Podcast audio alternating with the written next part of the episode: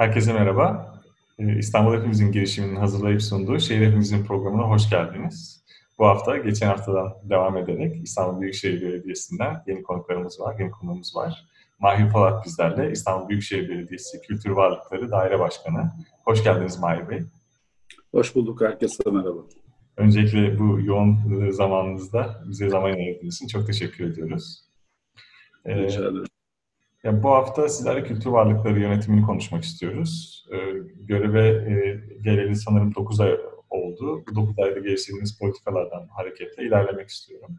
Ee, öncelikle aslında biraz sizi, sizi tanımak isterim. Çünkü Mahir Polat aslında e, hem e, kültürel çevre koruma, müze bilim, e, dinsel, kültürel, sosyal tarih, toplumsal hafıza, mimarlık tarihi alanında bir sürü çalışmanız var. E, bu göreve, e, Kültür Varlıkları Daire Başkanlığı sizi götüren süreci merak ediyorum. E, evet, e, tabii İstanbul'da kültürel miras çalışmak ya da Türkiye'de kültürel miras alanında e, bir profesyonel olmak e, tuhaf bir durum. Çünkü e, Türkiye'de e, bu mesele profesyonellikle sivillik arasında bir yerde durur. Hayatınızın bir yerinde aslında bir sivil tarih yoksa kültür tarihi biraz e, ne diyelim deforme olur, aşınır, e, biraz hasar görür. Çünkü kültür e, o kadar da profesyonellik ya da bürokratlığı değil.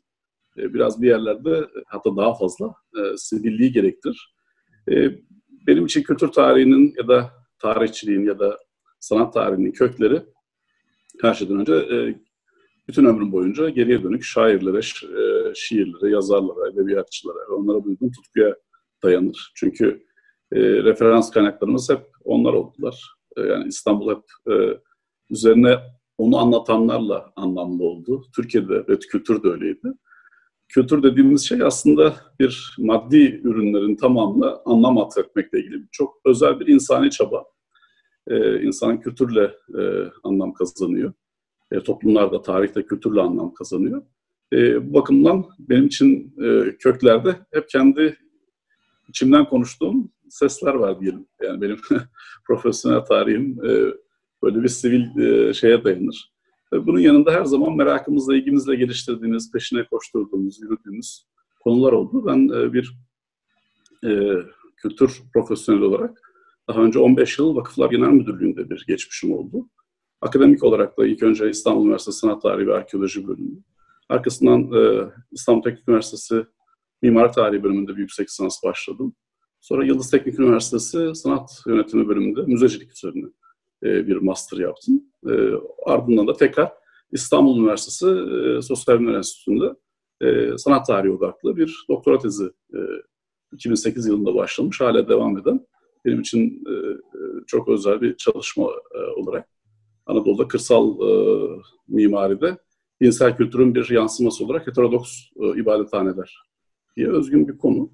E, tabii e, e, bu sürecin kendisinin değneği doğurduğunu bilmeyiz ama e, bir çeşit sarmış bu, birbirini besleyerek. Ama her zaman arka planda e, tarihin, e, kültürel mirasın, sanat tarihinin, arkeolojinin hepsinin aslında sosyal tarihin ana konusu olduğu fikriyle bir yaklaşımım vardı benim. Ve aynı doğrultuda, aynı inançla kültürel mirasın her şeyden önce insanın tanıklığı e, bakımından bir değeri olduğu e, e temel düsturuyla e, yani insana bakmak için kültüre, tarihe, sanata bakmaya çalışan bir geçmişimiz var. E, tabii İstanbul Büyükşehir Belediyesi e, e, süreci e, 9 ay önce başladığında e, bir davet aldık. E, çalışmalarımız zaten e, takip edilirdi. Biz de e, davet e, edenlerin e, her zaman çalışmalarını takip ederdik. Bir görev e, verildi. Biz de onu layıkıyla yerine getirmeye çalışıyoruz zorlu bir e, görev çünkü beklentiler çok yüksek. E, kültür alanı e, çok hassas bir konu. Bütün topluluğun, toplumun bütün kademelerinin hafıza, duygu dünyası oraya e, sıkışmış durumda diyelim. Onun anlamlı bir şekilde anlaşılması ve paylaşılması gibi çok temel bir görevimiz var. Onu layıkıyla yerine getirmeye çalışıyoruz. E, bu göreve başladığınız 9 aylık süreçte e, bu kadar çok katmanlı, farklı kültür katmanları olan, e, derin bir mazisi olan şehirde 9 aylık süreçte politikalar geliştirmeniz bekleniyordu. Nasıl bir yolculuk oldu? Nasıl bir e, politika benimsediniz ve bu zamana kadarki süreçte bunun uygulamaları nasıldı? Öncelikle şunu söyleyebilirim ki çok büyük bir kurum İstanbul Büyükşehir Belediyesi. E, kökleri de e, olan e, iki büyük imparatorluğun başkenti. Dolayısıyla bu e, kurumsal olarak İstanbul Büyükşehir Belediyesi'nin 19. E, yüzyılda tesis olduğu yapısından, şehir emanetli yapısından çok çok daha derinlere giden bir kent ve kentin hatta kent devlet düzeyinde gücünden ötürü yani coğrafyayı içine alan ve her şeyin merkezinde yerleşen bir değeri var. Dolayısıyla aslında İstanbul'daki köklü kültürel miras ya da kültür politikalarının kökü yakın tarihte şekillenmiş olduğunu düşünmüyorum ben. Bunun çok köklü bir e, geri plan olduğunu düşünüyorum. Dolayısıyla biz göreve başladığımızda tabii bir e, geleneğin devamcısı olma gibi e, kaçınılmaz bir e, misyonunuz oluyor. Bu gelenek e, tabii e, o, o ya da bu tarihte yürütülen bir kültür politikası değil. Bizzat İstanbul'un kültürle yoğrulmuş kimliğinin ta kendisi. Yani burada bir bütünleşik bir şeyin içine geliyorsunuz ve e, buradaki ilk yapmanız gereken şey e, onunla e, uyumlu bir şekilde onu anlayacak, onun bütün potansiyelini doğru kavrayabilecek bir yönelim geliştirmek. E, bu konu zaten e, temel olarak şunu gerektiriyor. Siz e, dikte eden bir yaklaşımla bu kente e, ve kentin kültürel alanlarına yaklaşıyorsunuz. Yoksa onu e, e, özgürleştirecek, açığa çıkaracak, altını çizecek ve değer atfedecek bir şekilde mi e, gelmeye e, bir çalışma yapmak istiyorsunuz? Kentlerle kurulan kavgalı ilişkilerin Türkiye'de bir geçmişi var. Kentlerin kimlikleri, kültürleri, temsilleri üzerine kavgalı ve bugüne ilişkin, bugünün ihtiyaçlarına ilişkin kurulmuş bir kavgalı ilişki var. Bundan uzak durmak birinci ilkemizdi diyelim.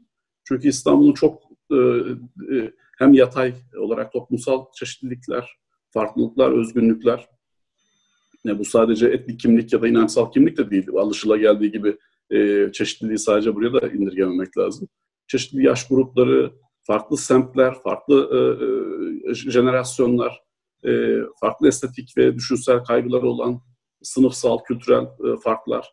E, bunun dışında bir de zamansal farklar var. Özellikle kültürel miras çalışıyorsanız e, bugüne e, mal etmeden ya da bugünün nesnesi yapmadan tarihe el atmanız, bakmanız gerekir. E, bu iki kategori çok önemliydi. Yani hem yatayda hem de dikeyde e, bir anlama, yakınlaşma ve hürmet etme ilişkisi kurmak gerekiyordu. Biz öncelikli olarak e, kentin potansiyelini bütünlüklü olarak bu şekilde ele aldık.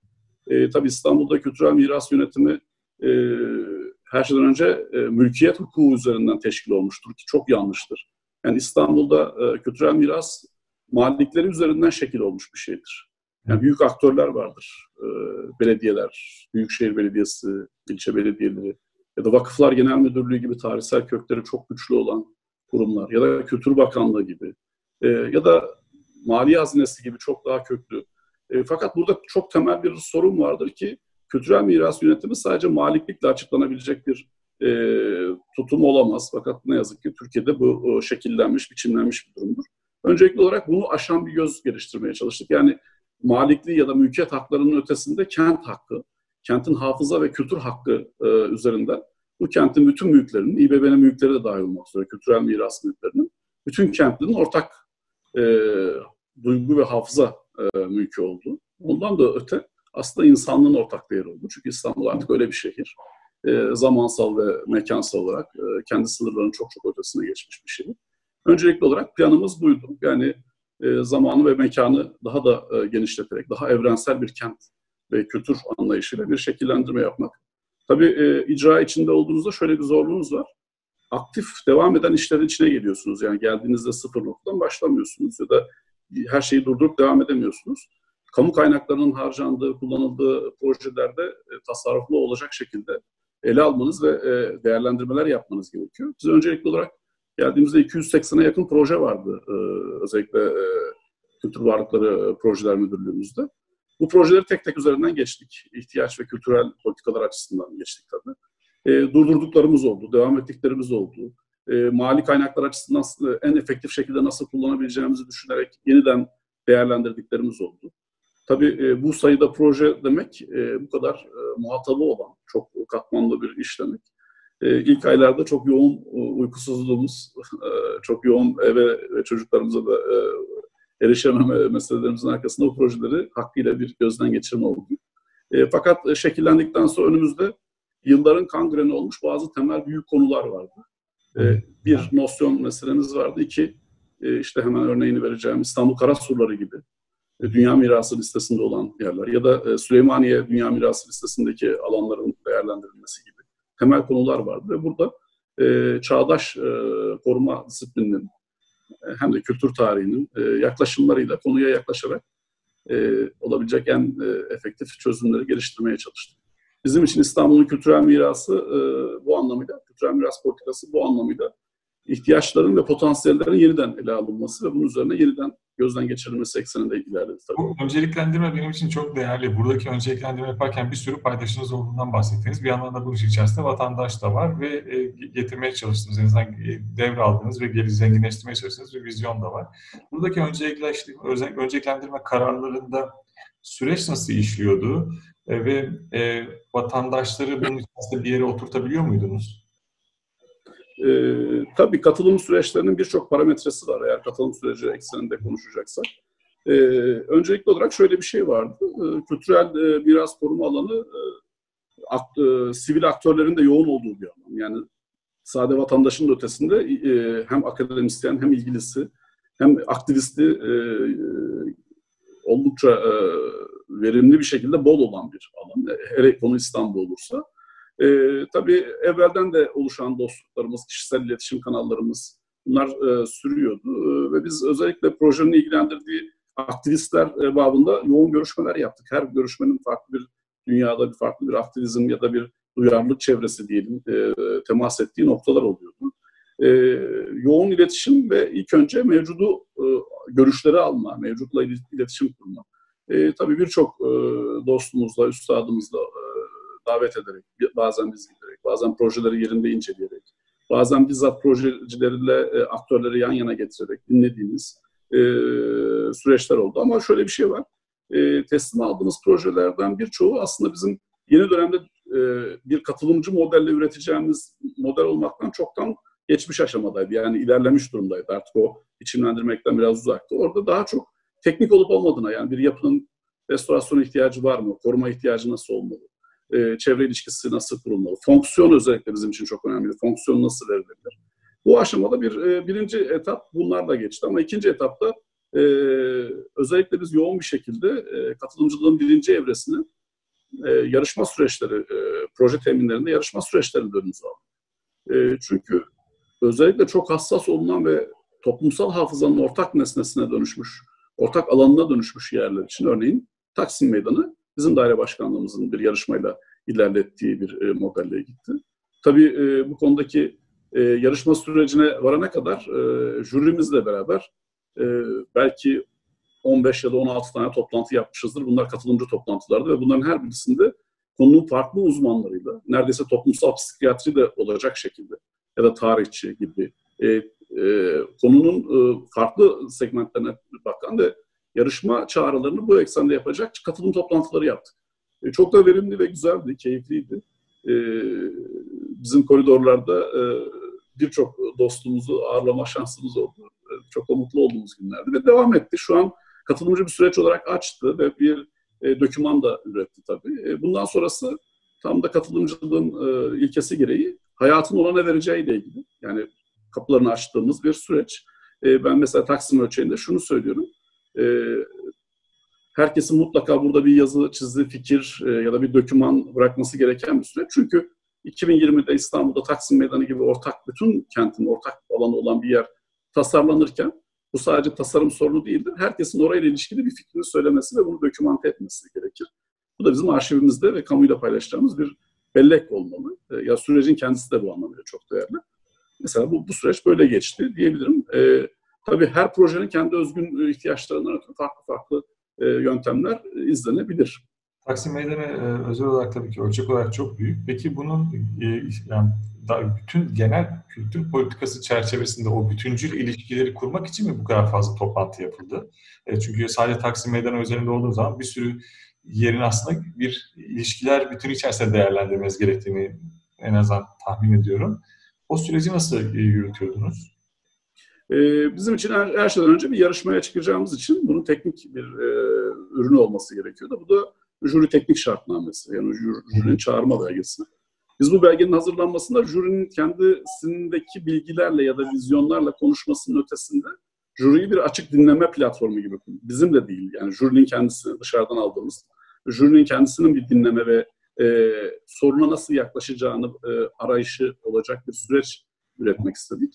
E, dolayısıyla e, hem aklımızdakileri hem e, taradığımız ve bulduklarımız e, yani sürecin bize de öğrettikleri ekseninde böyle bir kamusal alan e, tabii biz her şeyden önce kamusal alan tartışması yapıyorduk. Yani bir salt, fiziksel bir e, çevrenin mimari ya da estetik olarak düzenlenmesi meselesinden öte kentin ortak alanı e, tasarlanacak ve yaşama daha aktif olarak katılacaktı.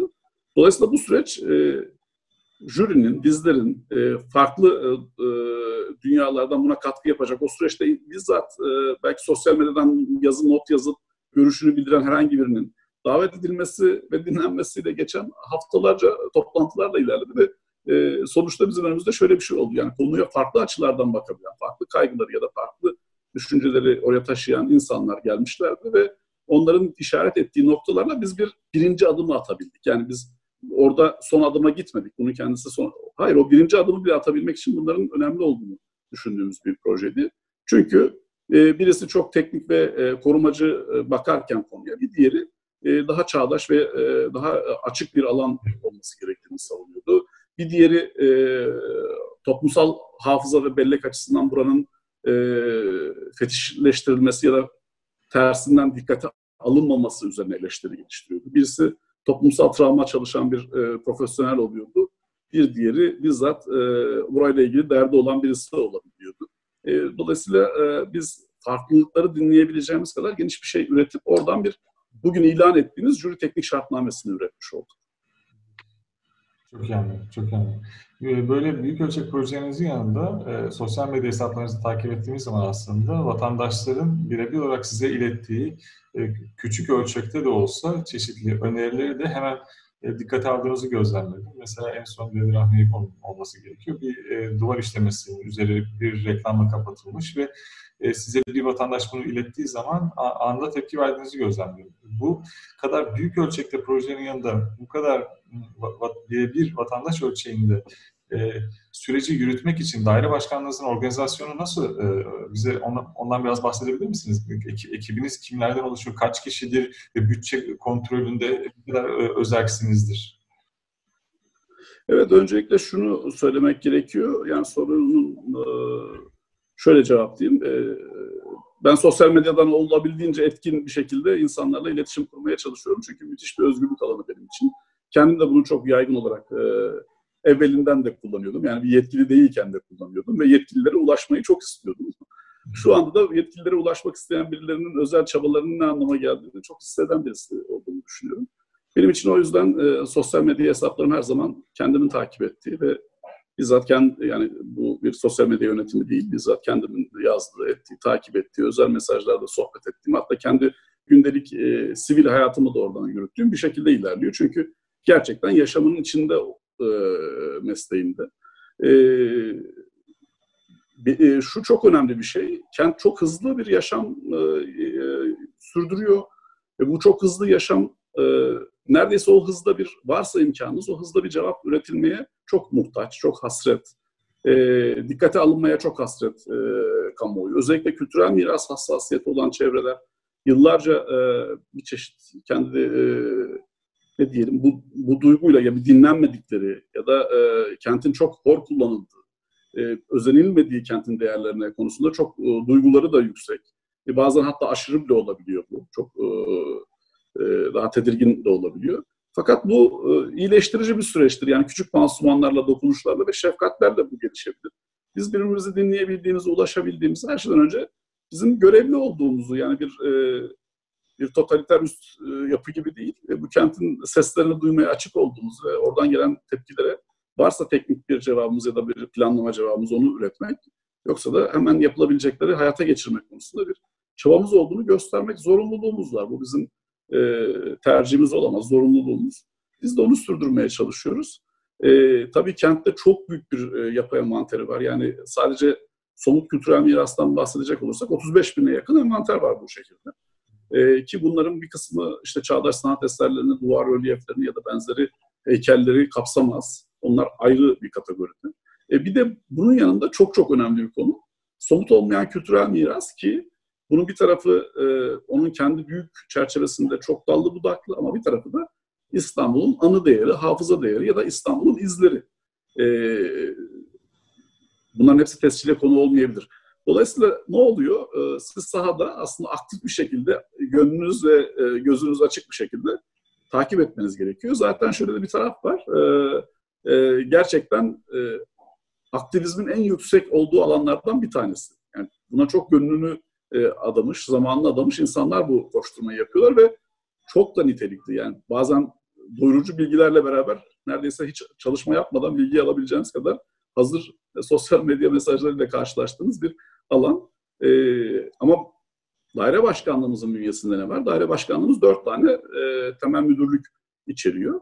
Bunlardan bir tanesi e, kütüphaneler ve müzeler müdürlüğü. Kitapların da içinde olduğu alan ki bizim için İstanbul'un arşiv ve hafıza değerini e, en önemli e, hub alanlarından, merkez alanlarından bir tanesi olduğunu düşünüyoruz ve bir İstanbul belleği olarak geliştirmeye devam edeceğimiz, hatta bunu fiziksel ürünlerini de üreteceğimiz bir alan. Bizim için çok önemli, e, büyüteceğimiz, yükselteceğimiz bir alan. E, kültürel miras e, projeler müdürlüğümüz var.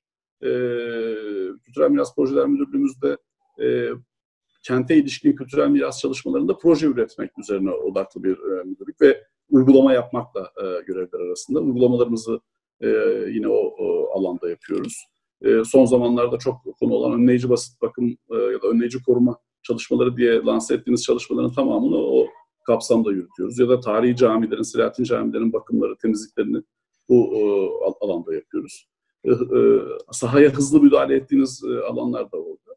E, KUDEP e, müdürlüğümüz var. İstanbul'un en köklü e, koruma denetim e, e, büroları e, malum. E, ilçesi olmayan yerlere ruhsat ve benzeri kültürel mirasın basit bakım onları e, konularında bu hizmetleri veriyor ama onun dışında e, e, diğer il, e, ilçelerde ya da kentin bütününde kültürel miras e, konusunda herhangi bir vandalizm olursa e, KUDEP e, aracılığıyla, KUDEP'teki uzmanlarımız aracılığıyla bakıp ilgili rapor yapıp diğer ilgili kurumlarla paylaşıyoruz. E, daha çok e, kültürel mirasın e, envanterlenmesi, belgelenmesi üzerine olan e, kültürel miras e, müdürlüğümüz var. E, burada da 35 bin envanteri, kültürel miras envanterini hem envantere geçtiğimiz hem de yeni envanter önerileri yaptığımız bir müdürlük. E, tabii orada biz e, bugüne kadar somut kültürel miras e, envanterleniyordu. Biz bu yıl 5 e, yıllık e, stratejik plana e, kültürel e, kültür varlıklarının somut olmayan kültür varlıklarının da envanterlenmesi diye bir İBB'nin ana stratejisine bir madde ekledik. Yani bizim dairemizde aşan bir e, noktada.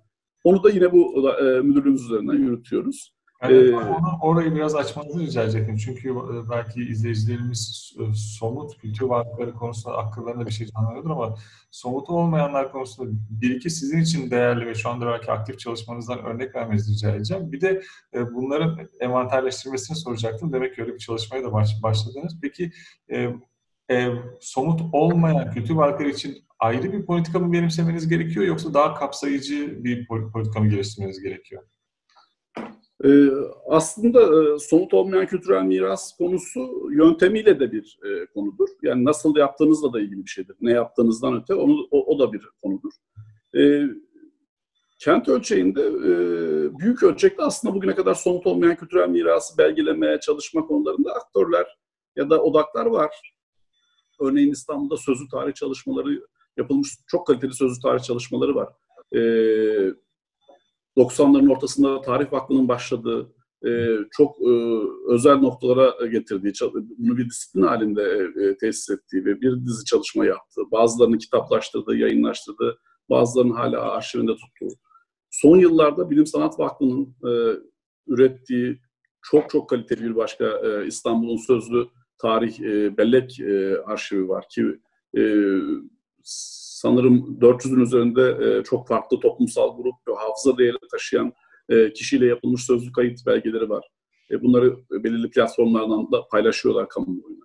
E, farklı kurumların yaptığı çok farklı benzeri çalışmalar var ama sözlü tarih ve kişi tanıklığı bu konunun bir tarafı tutunu tutuyor. Yani tamamı değil. E, kabaca şöyle söyleyelim. E, e, bir kentte ya da daha büyük ölçekte de olabilir. e, insanın kültürel tanıklığını e, sağlayan e, maddi e, kültürle tanımlanamayacak her türlü e, konu somut olmayan kültürel miras kavramı içine girer. Şöyle anlatalım. Örneğin e, Beşiktaş'ta Şeyh Yahya e, dergahının hemen e, bitişinde e, yokuşun başında bir çeşme vardır. O çeşme kültürel miras olarak tescilli. Yani o bir e, somut kültür mirası olarak tescilli korunuyor. Ama orada bir başka konu vardır. Ee, e, Şeyh Yahya e, Hazretleri kendisi aslında üveysi neşrettir. Ee, üveysi yani bir şeyhe bağlı olmadan kendi irşadını tamamlamış bir tasavvuf erbabıdır. Ee, üveysi meşrep olmanın şöyle bir karşılığı vardır. Ya e, rüya yoluyla ya uzaktan o an yaşayan ama temas kurmadığınız birisine e, ya Hazreti Muhammed'in bizzat kendisine ya da Hızır'a ilişkin bir mürşitlik makamı vardır. Yani siz oradan alırsınız irşadı. Dolayısıyla Şeyh Yahya'nın üveysi olmasından sebep onun kendisinin Hızır'la bir e, hemhal oluşu, onun bir inançsal ve kültürel bir kod oluşu diye bir durum vardır. Dolayısıyla e, Hızır'la e, Yahya Efendi'nin buluştuğu nokta o çeşmenin başıdır. Zaten bizzat Anadolu kültürlerinde bir çeşmenin ol, olması, kutsal suyun olması Hızır'ın kendi kutsiyetine delalet eder. Bu şöyle bir konudur. Ok Çeşme'ye sadece çeşme olarak baktığınızda e, İstanbul'da Hızır'ın zuhur ettiği mekan olarak yüzyıllardır insanların oraya gittiği farklı inançtan hatta denizlerin koruyucusu olmasından e, ötürü Hızır'ın e, yüzyıllarca İstanbul'daki denizcilerin sefere gitmeden önce Yahya Efendi'ye gidip dualar etmesi, bir koruma e, çabası için oraya bir gönül bağlamasını ya da yakın tarihe kadar işte gidip oradan bir e, e bir yudum su içmek gibi temel e, pratiklerin tamamı işte intangible heritage, somut olmayan kültürel miras. Bunu bir e, çeşmenin fiziksel yapısıyla açıklayamayız.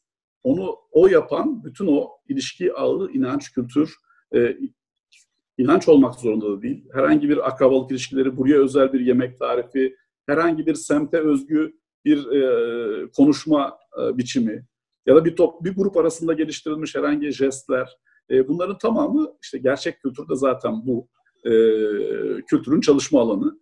E, tabii e, dünyada e, 2000'li yılların başında artık kavramsal olarak da kabul edilmiş bir konu. Türkiye'de ne yazık ki hak ettiği yere henüz gelmedi. E, bir de somut olmayan kültürel mirasın şöyle bir değeri vardır. Somut olmayan kültürel miras dünyada yok olmak üzere olan kültürel izleri tutmak üzere geliştirilmiş bir disiplindir. Yani bir kayba karşı e, geliştirilmiş bir e, e, disiplindir. E, ama ne yazık ki Türkiye'de en popüler konuları e, kültürel mirasın konusu, e, somut olmayan kültürel mirasın konusu yaptı. E, o, hepsi çok değerli tabii, hiçbirini ayırmıyoruz ama kaybolmakta olan diller, hafıza alanları, e, herhangi bir e, toplumsal ilişki biçimleri, e, bunların tamamı aslında konudur ve tam da konuştuğumuz konuya denk gelir. O da ne? Hızlı bir şekilde küreselleşen dünyada kültürün yok, e, yani yere ve mekana özgü farklılıklarının yok olması e, insana ait e, detaylarının yok olması ve hem insanın hem toplumların e, artık bir özgünlük taşıyamayacak kadar e, teknikleşmesine karşı bir kültür koruma e, meselesidir e, somut olmayan kültürel miras. Bizde İstanbul'un bu alanlarının tamamında e, hepsi özgün çalışmalar gerektirir. Bazıları e, sözlü kayıt gerektirir, bazıları e, metinsel tarama ve in, inceleme gerektirir. E, örneğin bir dönem İstanbul'da büyü yapmanın ya da o, o tılsımların kendisi bile bir e, aşağılanan bir şeydi. Bugün korumamız ve anlamamız gereken, göstermemiz gereken konular. Bunlarda çok fazla dış paydaşla çalışmanız gerekiyor mu? Ee, nasıl ilerliyorsunuz? Ee, evet, şimdi somut olmayan kültürel miras yapısal olarak ağır bir konu. Ee, yöntem olarak da iyi çalışılması gereken bir konu. Henüz e, tesis etmeye çalıştığımız bir alan. Öncelikli olarak kentin sözlü tarihinden başlamak üzere farklı e, yaşam e, kültürünü içeren e, gruplarına ilişkin insanlar, e, farklı hafıza değeri olan e, insanlarla sözlü tarih yapmayı düşünüyoruz. Bu öncelikli konumuz. Ya da az önce bahsettiğim bu kültürel, e, inançsal e, yerlerin bir inanç ya da kültür ya da kutsiyet haritaları çıkarmak gibi bir çalışma başka bir şey öngörüyor. Onu ayrı çalışmamız gerekiyor. Bunları tamamını tabii kendi bünyemizde yapmamız mümkün değil. Zaten e, konvansiyonel bir kültür koruma e, yapısı içerisinde e, bu e, halledilebilecek bir konu da değil. Geleneksel olarak da biliyorsunuz Türkiye'de korumacılık e, içerik açısından sanat tarihçiler ve e, arkeologlara, e, uygulama açısından da e, inşaat mühendisleri, mimarlar ve restoratörlere özgülenmiştir. Fakat somut olmayan kültürel miras neredeyse hiçbirine temas etmez. E, hiçbirisinin konusu değildir. E, bu özgünlükte e, profesyoneller, bu özgünlükte e, bu gönülle bakan çalışanlarla bir yere gitme şansı var. Bu kadro tarafı. Bir de şu taraf var. Bu değeri kentte yaşayan insanlara ulaşmanız gerekiyor. Bu bir binaya ulaşmak demek değil. Gerçekten o insanlara, o dünyalara e, ulaşmak gerekiyor. E, bu yavaş yavaş tesis olabilirse çok büyük katılımcılığa açık, açık e, arşivler, kendisinin anılarını ya da kendi deneyimlerini aktarabilecekleri açık envanter sistemleri geliştirmeyi e, gerektiriyor. Bir örnek ver, vermem gerekiyorsa Beyoğlu ölçeğinde Beyoğlu Hafıza Merkezi kurmak istiyoruz. Bu e, yapı ve insan odaklı bir e, ilişki sağlayacak bir dijital altyapı ve bir gerçek bir müze e, binasını planlıyoruz. E, ne yapacağız? Bir dijital e, altyapıda e, insanlara e, biz bir envanter e, girişi yapacağız. E, Beyoğlu ölçeğinde başlayacağız. Örneğin bin tane kültür insanının, düşünür, sanatçı ya da başka e, meziyetlerden topluma mal olmuş insanın e, Beyoğlu'nda dokunduğu, temas ettiği, herhangi bir anısını yaşadığı, geçirdiği bir olaya tanıklık etmiş ya da bizzat yaşadığı alanları tarif edeceğimiz bir e, coğrafi tabanlı bir envanter. Yani Maya Sanat Galerisi neredeydi? İlk sergisini nerede yaptı? E, o sergiden çıkıp e, varsa bir yerde yazmışlarsa ilk defa nerede oturdular? O günü kutladılar, yiyip içtiler. Onunla ilgili bir fotoğraf var mı? E, bunun gerçekten toparlanıp bir e, sisteme geçirilmesi mümkün. Yani yaşayan ve e, bak burada şu olmuş, burada da bu olmuş. Ben şunu görmek istiyorum, buraya gidebilirim gibi bugünün insanına da bir e, yol gösterecek ağlar üretmek. Bu birinci aşaması. İkinci aşaması ne? Biz de yaşadık burada. Ben e, 90'larda İstiklal Caddesi'ni e, bir gün içerisinde 10 kere bir aşağı bir yukarı geze geze orada bazı yerleri böyle e, aklımda kazımıştım. Benim oraya ilişkin söyleyeceklerim de var ve söylemek için bana bir sistem açıklık vermiyor. Evet, arkadaşlarımla şu gün şurada buluştum, şöyle bir konu vardı diye yazabileceğim. Belki kişiselleşmiş bir alan gerekiyor. E, biz böyle bir açık alan olarak düşünüyoruz e, somut olmayan kültürel miras envanterini. Tabii e, katlanarak ilerleyecek bir e, model geliştirmek gerekiyor. Daha çok başındayız ve e, titiz çalışıyoruz. Yani aslında her soru üzerine belki ayrı bir program yapmak gerekiyor. Önümde üç tane daha soru var ve son beş dakikamıza girdik ama hızlıca da sormak belki de biraz kısa cevaplar almak isterim sizden. Özellikle ihaleyle tabii ki yaptığınız bir sürü şey var, çalışma var ama fark ettim ki ihalesiz de kendi kapasitenizle çeşitli onarım çalışmalarını da yürütmeye başladınız. Buralardaki bütçesel süreçlerdeki şeffaflığı nasıl gözetiyorsunuz? Ona da ayrı isterseniz. E, bu e, tabii bütçe tarafı da çok önemli ama öncelikli olarak şunu söylemem gerekiyor. Türkiye'de e, emeğine yabancılaşmış memur tipi çok önemli bir sorundur.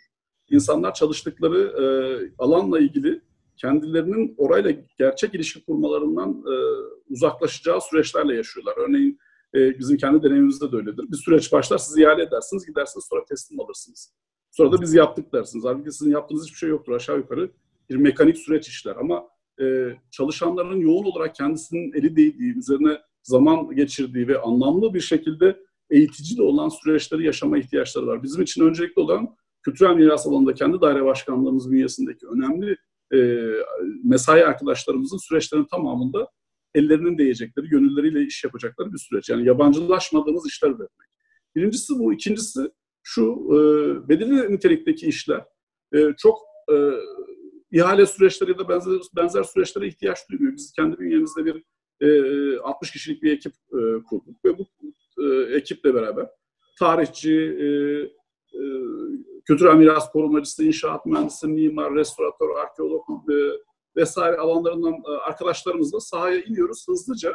Koruma kurullarından aldığımız karar ve e, müdahale e, sınırlarıyla beraber gidiyoruz ve e, kamuoyu çok ciddi bir şekilde e, ekonomik yükten çıkaracak şekilde e, uygulamalar yapıyoruz. Örneğin geçenlerde Doğusa Kadın Türbesi'ni yaptığımızda birisi bize e, sosyal medyadan şey sormuştu. Yani kaça mal ettiniz açıklayın. Açıklayamıyorum çünkü mal ettiğim bir şey yok. Şöyle gelişti. E, biz e, kubbe altında bir saman e, uygulaması gerekiyordu şey için. E, çamurla karıştırabilmek için. Onu Veli Efendi'den bağışla aldık. E, ahırlardan gidip temin aldık. Bir başka yerden kaliteli bir e, toprak malzeme ihtiyacımız vardı. E, bir başka şantiyeden e, iyi kaliteli olsun diye istedik. İstemediler. E, herhangi bir bedel konuşmadılar. Aldık. Personel tamamen bizim personelimizdi. Dolayısıyla mali tarafın sadece bütçe olup olmaması ile ilgili değil. Yani yapılabilir bir şeyin de ihale edilmesine gerek kalmamış. Tabii büyük ölçekli özellikle şu an Karasurları gibi ya da önümüzde Haliç Tersaneleri, Yedikule Gazhanesi ya da kent ölçeğinde örneğin çeşmeler şu an ya da tarihi e, mezarlıklar çok önemli bir gündemimiz. Buralarda tabii ki ihale etmemiz ve e, bir e, süpervizör olarak çalışmamız gereken yerlerde o şekilde çalışıyoruz. Tabii bizim kendi korumacı ilkelerimizde ve kendi teknik e, donanımımızla tekrar elden geçireceğimiz süreçlerle yani bir e, alışılageldik şekilde kültürel mirası ihale et, sonra sonucunu gör, bekle gibi bir süreç değil. Aktif içinde olduğumuz, bizzat kendi deneyimlediğimiz süreçlerle geçirmek istiyoruz. Peki bu Covid-19 süreci, bu salgın süreci hepimizin tabii ki evlere kapanmamıza vesile oldu. Ee, sizin için bu çalışmalarınızı aksatan yoksa şehrindeki o yaralan açıklıktan dolayı daha fırsata dönen bir süreç mi oldu ve Buna da şunu da aynı şekilde sormak isterim. Ee, bundan sonraki Covid salgını sonrasındaki yeni normal sürecinde politikalarınızı güncellemenizi gerektirecek bir durum oluştu mu? Ee, bizim için açıkçası Covid tabii ki e, fırsat olmadı. Böyle bir felaket e, hiçbir yer için olmayacağı gibi bizim için de olmadı. Belki pozitif taraflarından faydalananlar olmuştur ama e, bizzat bizim 9 aylık görev süremizin 3-3,5 ayına mal olmuş oldu. Çok hızlı ve bazen yoğunlaştığınız ve akışkan haliyle kotarabildiğiniz işlerin ritmini kaybetmiş olma gibi bir risk oldu. Personelimizin, çalışanlarımızın güvenliği, halkın güvenliği çok önemliydi. E, bizim temas ettiğimiz bazı yerler kamusal alan olduğu için oradaki vatandaşların sağlığı çok önemliydi. Mesela tarihi camilerin bakım, temizlik, dezenfeksiyonlarını biz yaptık. Orada başka türlü bir risk vardı. Orayı e, gözettik. Ya da kütüphaneler gibi kamusal alanlar vardı ya da müzeler gibi buraları gözettik. Ama e, sonuç itibariyle Covid süreci bizim daha çok tasarlama yönümüzde yani planlama yönümüzde yapacağımız işlere odaklanmamızı sağladı ve mesaimizi yoğun olarak oraya geçirdik. Tabii biz idari arkadaşlar büyük oranda Covid'de evde kalamadı. Hepimiz koşturduk, sahadaydık. Çünkü iş gücümüz azalınca biz daha aktif olarak e, gitmemiz gerekli. Süreçleri büyük oranda, oranda yenilememizi gerektiren bir e, şeyle karşı karşıya değiliz ama e, bir taraftan e, anlıyoruz ki mesela kültürel miras alanlarının kendisi aslında bu tür süreçlerde bir kamusal alan olmaktan ötürü dezenfeksiyon ya da benzeri işlemlerde temel işlevleri oluyor. Yani şu an mesela bütün e, o tür yapılara bir dezenfektan ya da benzeri ekipmanları daha fazla göndermeye başladık. Bu pozitif de algılanabilir, risk alanı olarak da algılanabilir. E, fakat e, Covid süreci bizi zaman kaybettirdi, e, hızımızdan biraz e, alıkoydu diyelim. Peki bir yandan da sizin başka bir şapkanız daha var. O da İstanbul Büyükşehir Belediyesi İnanç Masası Koordinatörüsünüz. Ee, evet. Buradaki çalışmalarınızı birkaç cümleyle anlatabilir misiniz? Ve de bunun şu andaki Kültür Varlıkları Dairesi Başkanı olarak en azından sizin kültür e, varlıkları politikalarınızı katkısını birebir olarak gözlemliyor musunuz? Evet, e, çok e, komplike ve bambaşka bir çalışma alanı ve çok önemli bir çalışma alanı. Biz öncelikli olarak İstanbul'da bir yerel yönetimin, Türkiye'nin tamamında da öyle, öyle yerel yönetimlerinin e, eşit vatandaşlık e, hakları ve eşit vatandaşlık e, ilkeleri gereği eşit hizmet getirmesi gerektiğine inanan bir yerel yönetimiz. Yani bizatihi demokrasinin eşit hizmet, eşit vatandaşlık detaylarıyla çözülebileceğini ve bunun hayatın içinde küçük detaylarla nakş olmuş olduğunu düşünüyoruz. Yani bizim için çok önemli olmayan herhangi bir detay, bir detay çok önemli olabiliyor. Örneğin İstanbul'da e, belediyenin yürüttüğü cenaze hizmetlerini belediye yürütüyordu biliyorsunuz. E, defin işlemleri ve benzeri işlemler. E, çok tuhaf uygulamalar diyeceğim. E, İstanbul'da bir gayrimüslim öldüğünde onun cenaze hizmetini yapacak hiçbir din görevlisi belediye bünyesinde yoktu. E, biz inanç masası olarak e, farklı dinlerin e, e, dini görevlilerini e, hizmete e, aldık, e, kendi bünyemize aldık ve talep edilmesi halinde bu hizmeti vermek üzere eşitlik ilkesi gereği bu çalışmalara başladık. Tabii onu öğrenince farklı konular devreye girdi. Yani farklı inanç gruplarının yaşam kültürlerinden gelen e, gömü e, ya da benzeri e, kültürlerine ilişkin farklar e, ya da beklentiler. Tabii bu her şeyden önce bir toplumsal grubun e, temel olarak e, demokratik zeminde, eşit vatandaşlık zemininde e, saygınlığını tasdik etmek anlamına geliyordu. Yani sözle değil, bizzat e, hayatın içerisindeki oluşmuş e, uygulamaların dönüştürülmesiyle ilgili bir şeydi. E, fakat sorunuz açısından şöyle söyleyeyim. E, dinsel yaşamın kendisi, özellikle kutsiyet yaşamının kendisi e, kentlerde büyük oranda kültürel yaşamla çok senkronik haldedir. Beraber ilerlerler. Örneğin e, mabetler, e, dini yapıların tamamı aynı zamanda köklü tarihsel oldukları boyutuyla çok değer ve şey görürler. Tabii güncel olanlar da vardır ama genellikle böyle bir durum vardır. Örneğin İstanbul'da tabii ki Süleymaniye Camii e, en önemli dini yapı e, duygusundadır e, Müslümanlar için. E, böyle olduğu için bizim iki alanda temas ettiğimiz bir nokta var. E, kendi disiplininden de gelen bir kutsiyet tarihi çalışan, özellikle doktora tezinin bu yönü, mekan ve mekanın e, duygu e, boyutlarıyla ilgili olduğu için benim için çok yakın alanlardı. E, tabii ki pozitif, e, uyumlu giden, özellikle kültürel, dinsel hayatın bir kültürel espas üzerinden de saygınlığı ve e, farklı grupların birbirini tanıması için e, söylenecek sözlerin, edilecek e, kardeşlik e, cümlelerinin e, bence zeminiydi burası. E, bir taraftan o, o oldu ama bir taraftan da tabii e, yıllardan bu yana gelen e, Türkiye'nin bazı kronik demokratikleşme sorunlarının tamamının kesiştiği noktalardan birisi olarak görünüyor. Örneğin e, farklı e, ibadethanelerin resmi statüde kabul edilmiyor olması, belediye hizmetlerinin yapılmasında bazı engeller çıkarıyor. E, fakat biz bütün bunları bir e, dikkat çekme ve iyi niyet e, çerçevesinde bir gayretle aşmaya çalışıyoruz. E, soru çok katmanlı. Tabii bu kısa sürede evet. E, aklıma gelenleri açamayacağım. Evet, Ama... çok iyi anlıyorum. Ben de son anda bunu sıkıştırmak istedim özellikle çünkü merak ettiğim bir soruydu. Evet, aslında daha çok soru sorabilirim ama e, biz ayrılan sürenin sonuna geldik. Öncelikle zaman ayırdığınız için size çok teşekkür ederim e, Mahir Bey. Çok değerli bir katkınız. E, anladığım kadarıyla da zaten vatandaşlar bu süreçlere katılmak isterse en, en basitiyle sosyal medyadan bile e, kendilerini şey yapabiliyorlar, e, dahil, dahil edebiliyorlar. Çok teşekkürler zamanınız için. Bütün çalışmanızın takipçisi olmaya ve e, mümkün olduğunca katkı sunmaya da bizler de devam etmek isteriz. E, önümüzdeki haftalarda belki başka bir e, birimle aslında böyle bir söyleşi de sürdürmeyi de temenni ederiz. Bir tamam. cümleyle kapatabilir miyim ben? Tabii ki buyurun. Ee, söylememiz gereken önemli konuydu. Ee, şu an hazırlıklarını tamamladığımız yakında e, e, Vefa semtinde kuracağımız bir birimimiz olacak. E, gönüllü İstanbul'un gönüllü e, kültürel miras elçilerini e, ağırlayacağımız bir e, alanımız olacak. Bir taraftan kedi miyavlıyor. E, ve bu, bu mekanda da şunu yapmayı istiyoruz. Hem e, erişilebilir bir alan hem de uzaktan ulaşılabilir bir e, kültürel miras e, ne diyelim e, duyarlılık birimi kurmak istiyoruz. Yani bana ulaştıkları gibi bizzat özel bir telefon hattıyla bu kentteki e, vatandaşlarımız ulaşıp e, herhangi bir yıkım, vandalizm, bir hassasiyetleri olduğu konuyu paylaşabilecekleri ya da önerilerini geliştirecekleri ya da bizzat kendilerinin mülkü olan bir yeri korumak için bir danışmanlık almak istediklerinde gelebilecekleri bir birim kuracağız. Bu önemli bir konu. Çok teşekkürler. Uh, e, çok teşekkürler bütün katkılarınız için. Ee, Rica ederim. Çok kolaylıklar dileriz size. Çok teşekkür ediyorum. Ee, herkese selamlar, hürmetler. Çok teşekkürler. Bu hafta da biz Aydan Sürenin sonuna geldik. İzlediğiniz için çok teşekkür ederiz. Bu hafta boyunca bize Şeref Müzik programına ulaşmak isterseniz biz hepinizin sosyal medya hesaplarını kullanabilirsiniz. Haftaya başka bir konuda görüşmek üzere. İyi bakın kendinize.